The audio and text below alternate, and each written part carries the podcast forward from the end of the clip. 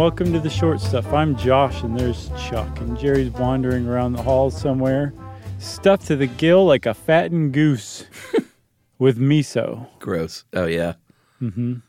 That makes. I better. saw her like she she eats balls of miso, doesn't even chew them, just swallows them like a duck.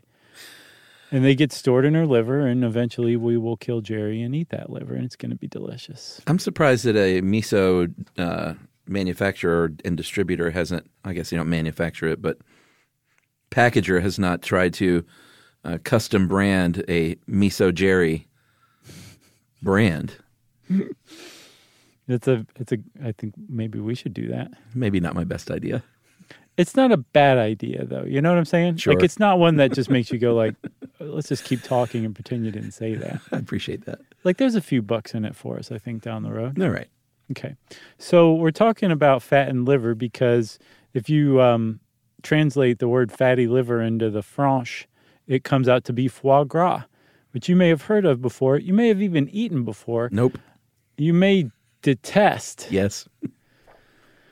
but it's like one of the most um, controversial foods ever. And I mean, like, seriously, you could have never even seen this stuff and have just heard those words. And you probably are aware that it is an extremely controversial food. Yeah, and this is something I've never tried, and uh, certainly because of the practice. But even before I knew how it happened, I just don't eat organ meats, and fattened goose liver just uh, would not appeal to me anyway.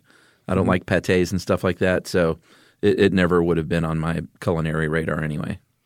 I have to admit that uh, on a visit to Italy, I ate any kind of organ meat, I'm sure. literally morning, noon, and night for days on end, and it was just a dream. Oh God.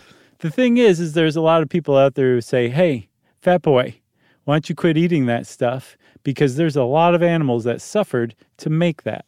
And they have a really good case, so much so that there have been bans specifically on foie gras. In fact, in uh, New York in 2019, they passed a ban, Bill 1378, that prohibits, get this, storing, maintaining, selling, or offering to sell force fed products or food containing force fed products, which is basically targeting foie gras because foie gras is a force fed product, hence the controversy associated with it. That's right. Uh, India, Australia, California, other places that have banned uh, foie gras from being, I guess, at least sold and served in restaurants. And the practice you're talking about, this force feeding, is it is it called gavage? I believe so, yeah. That's that's how I would say it. G A V A G E, and this goes way way back to, um, geez, at, at least Egypt when they were force feeding these geese when they uh, saw that it quote developed uh, that waterfowl developed large fatty livers after eating large amounts in preparation for migration, Yeah. and then this goes to the Mediterranean and then into France, where a lot of our culinary traditions were born. And there was a chef there named Jean Joseph Klaus or Klause. Uh, that'd probably be German, Klaus. Right. And he is credited with creating the first foie gras in 1779 and patenting it in 1784. Yeah, and he got 20 pistols from King Louis XVI saying, Thanks a lot, pal, for creating foie gras. I love it. I slather it on my naked body every night. Go shoot some geese. So, um, yeah, they're they're like this. This is based on this idea that that ducks and geese naturally fatten up, storing fat on the liver. They store it on their under their skin too, like we do. We also store fat on our liver, but geese and, and ducks are just evolutionary aces at storing fat in their liver. And it just so happens that somebody said, I wonder what that tastes like. And they tried it and were like, this is astounding. And most of the time when you have pate, it's um or foie gras, it is in a pate form, which is to say it looks a lot like cat food. Um, Yes, same it does. consistency, very similar color, maybe even a similar smell. It's the taste that really differentiates it. Not just the taste, but also the price.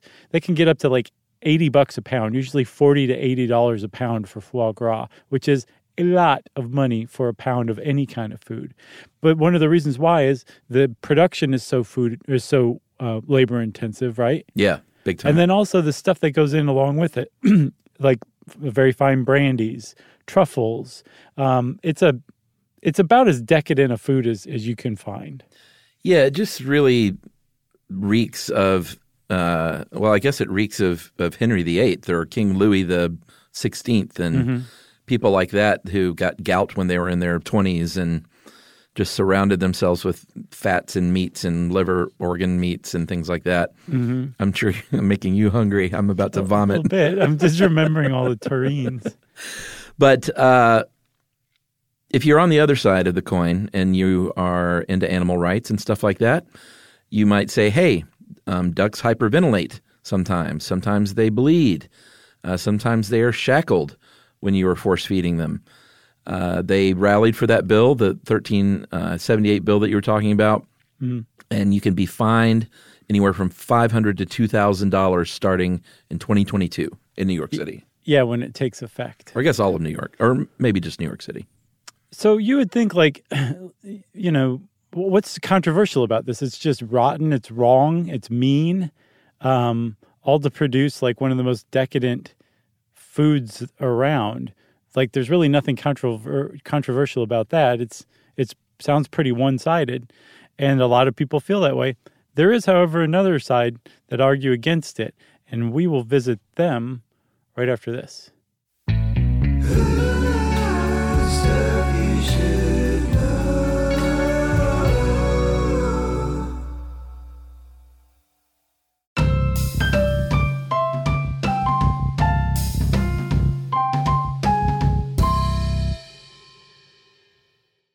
All right, so there's a lot of people out there, Chuck, that say, We hear what you're saying, but you're all dumb and you're wrong. And they actually say it like that a Yeah. lot.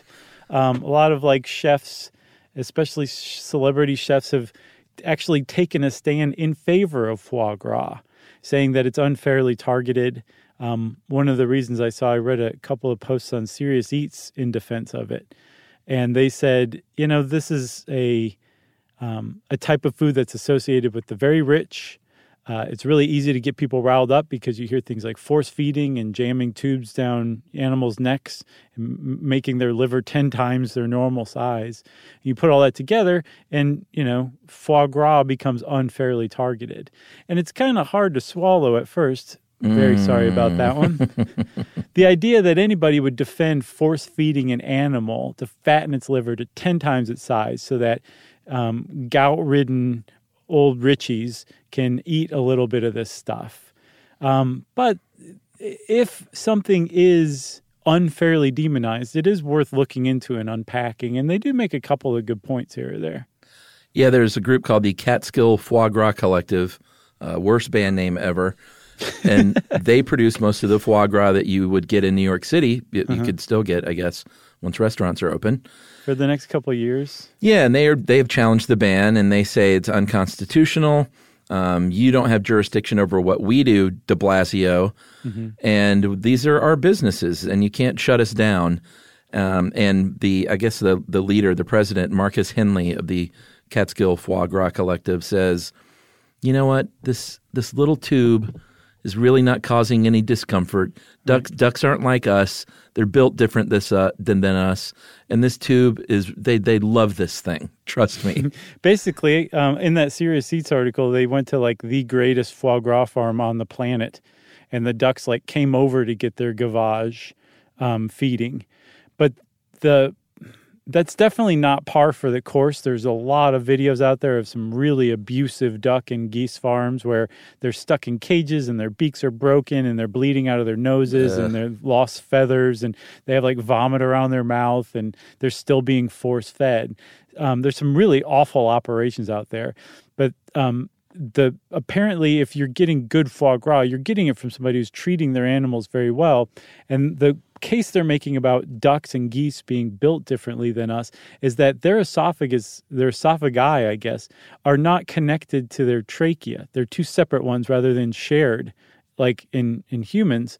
And their esophagus is allowed to stretch. Like they can eat fish that are many times over the size of their actual esophagi so they can stretch pretty easily. So that's where they say it doesn't really give them much discomfort if any um, and that their their liver fattening to like huge like sizes that it's actually kind of built to do that. This is just humans speeding up this process or kind of making it in like a, a simulated way. Like the ducks, the ducks and the geese aren't doing this to migrate, but they are responding naturally to this kind of simulated packing on the weight. And that if you kind of start to understand it, you will probably change your mind about foie gras. I don't know if that's a, a foregone conclusion, but from what I read, it isn't as quite as as bad as I had presumed. The one that got me though, Chuck, is that if you they say if you are fine with eating eggs you don't really think about where your chicken eggs are coming from you've got no leg to stand on going after foie gras because the chickens that are producing those eggs that you're eating are being treated just as bad if not worse than the worst cases of the ducks and the geese that are being fattened up for pate. That is the one point that i find difficult to challenge. Well yeah i mean you know i very famously worked in the chicken farming industry, unfortunately, as a mm-hmm. marketing person, mm-hmm. and it's terrible. Um, yeah. But these days, you can get chickens from one of your neighbors, most likely, and that's what we do. Yeah. It does smell like a whataboutism, you know? I think it smells like, like it because it very much is exactly that. Yeah, yeah. So I I mourn foie gras. I don't think I can really eat it anymore. I haven't eaten it in a very long time, but um, I do have my memories with it of the livers of dead abused ducks that I've eaten. So I'm won- sorry, ducks. I'm sorry, geese. Quack. That's okay. Quack. Thanks. I wonder if uh, you know. You said that they were meant or not meant to, but their livers would fatten up anyway for migration. I guess they are meant to. Mm-hmm. I wonder if these ducks run over there to get this force feeding because they're like, this is going to get me out of here, man. I'm going yeah. to fly, fly, fly pretty soon. I got to get out of here. This is the worst. oh, goodness. Um, and the unconstitutional thing, I'm like, what are they talking about? Supposedly, state wise, it's unconstitutional because they're trying to regulate interstate commerce, but I don't know that that necessarily holds up. Mm, interesting. So there you go. Foie gras, everybody. Uh, go make up your own mind about it. Go do a little research and see what you think. And in the meantime, short stuff is out. Stuff You Should Know is a production of iHeartRadio's How Stuff Works. For more podcasts from iHeartRadio, visit the iHeartRadio app, Apple Podcasts, or wherever you listen to your favorite shows.